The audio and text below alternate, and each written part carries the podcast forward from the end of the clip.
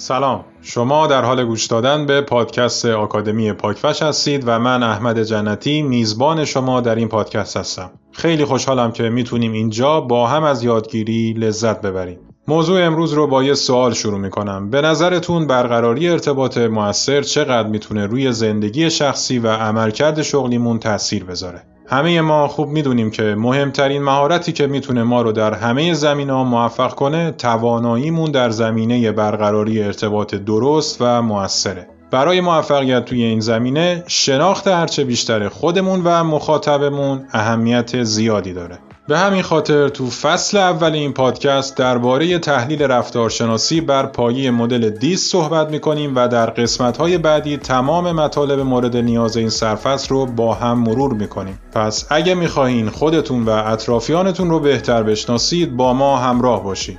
به آکادمی پاکفش خوش آمدید.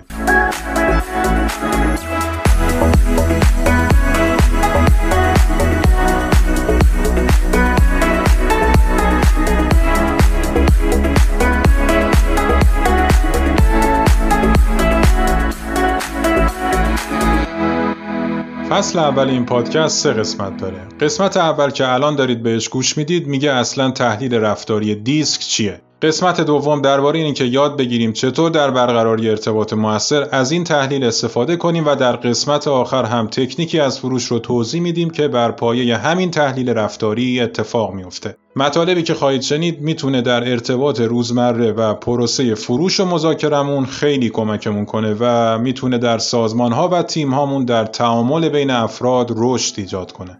سعی کردیم همه مطالب به زبون خودمونی و ساده مطرح بشه تا تاثیر مثبتی در روابط اجتماعی و کاری ما در تمام لایه ها داشته باشه. خب بریم ببینیم دیسک چیه؟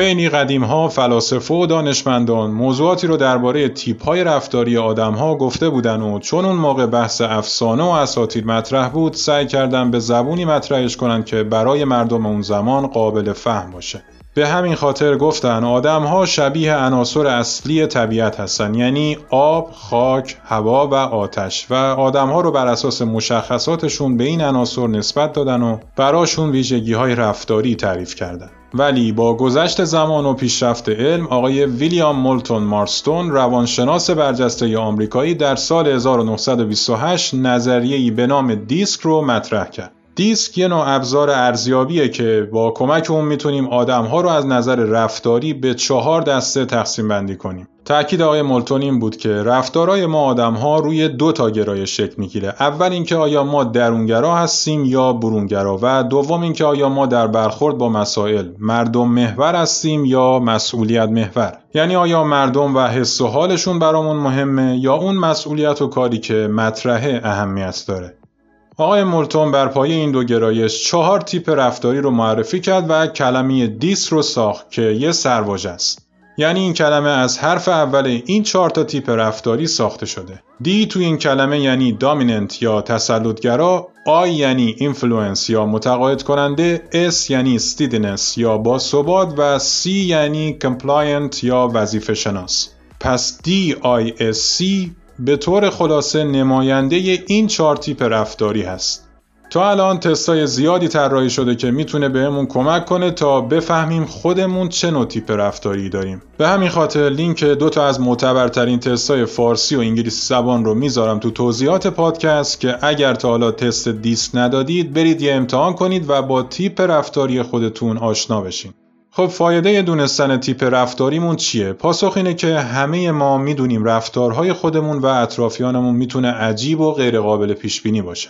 همیشه این غیرقابل پیش بینی بودن رفتارامون کار دستمون داده و تو محیط کار یا حتی خونواده باعث سوء های زیادی شده که ارتباط ما رو با بقیه دچار مشکل کرده. وقتی قضیه کار تیمی و سازمانی مطرح هست یا وقتی که پای مشتری و رضایت مشتری وسط میاد این موضوع خیلی حساس تر میشه گاهی این سوء تفاهما می‌تونه ضربه های مهلکی به بیزینس و فروش ما بزنه. پس باید خیلی نسبت به این موضوع جدی نگاه کنیم و برای تحلیل رفتاری خودمون مشتریامون و افرادی که در تیم یا سازمانمون کار می‌کنن سرمایه گذاری کنیم تا بتونیم محیط های موثر خلاق و کارآمد رو برای رشد خود یا سازمانمون ایجاد کنیم.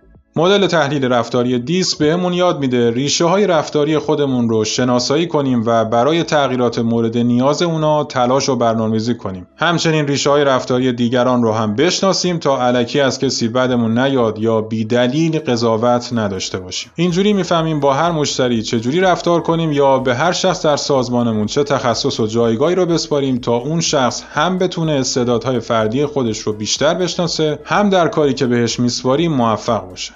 نتیجه این کار چیزی نیست جز افزایش رضایتمندی مشتری یا افزایش چشمگیر رضایت شغلی پرسنل.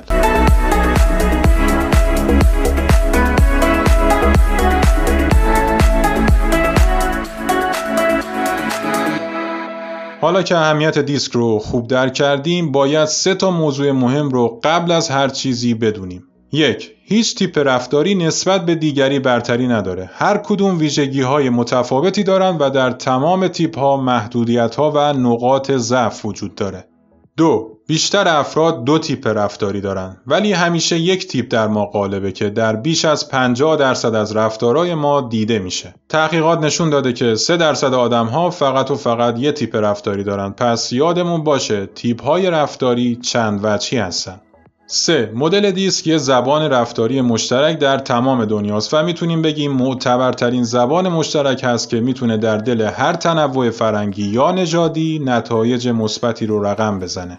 خب همینجا این قسمت رو تموم می‌کنیم و برای اینکه قسمت بعدی رو بهتر درک کنیم یه پیشنهاد خوب براتون دارم. از شما می‌خوام که برید تو توضیحات پادکست و با کمک اون تستایی که گفتم تیپ رفتاریتون رو مشخص کنید. اینجوری تو قسمت بعدی وقتی داریم درباره انواع تیپ رفتاری صحبت می‌کنیم حداقل تیپ رفتاری خودتون رو شناختید و با تسلط بهتری قسمت های بعدی رو دنبال می‌کنید. پس تو قسمت بعدی نتیجه تست ها دستتون باشه.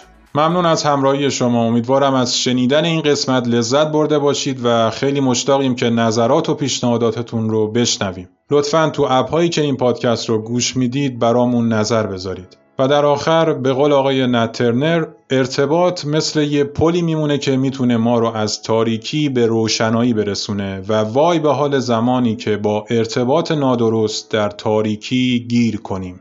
مواظب خودتون باشید و یادمون باشه بهترین سرمایهمون دانشمونه.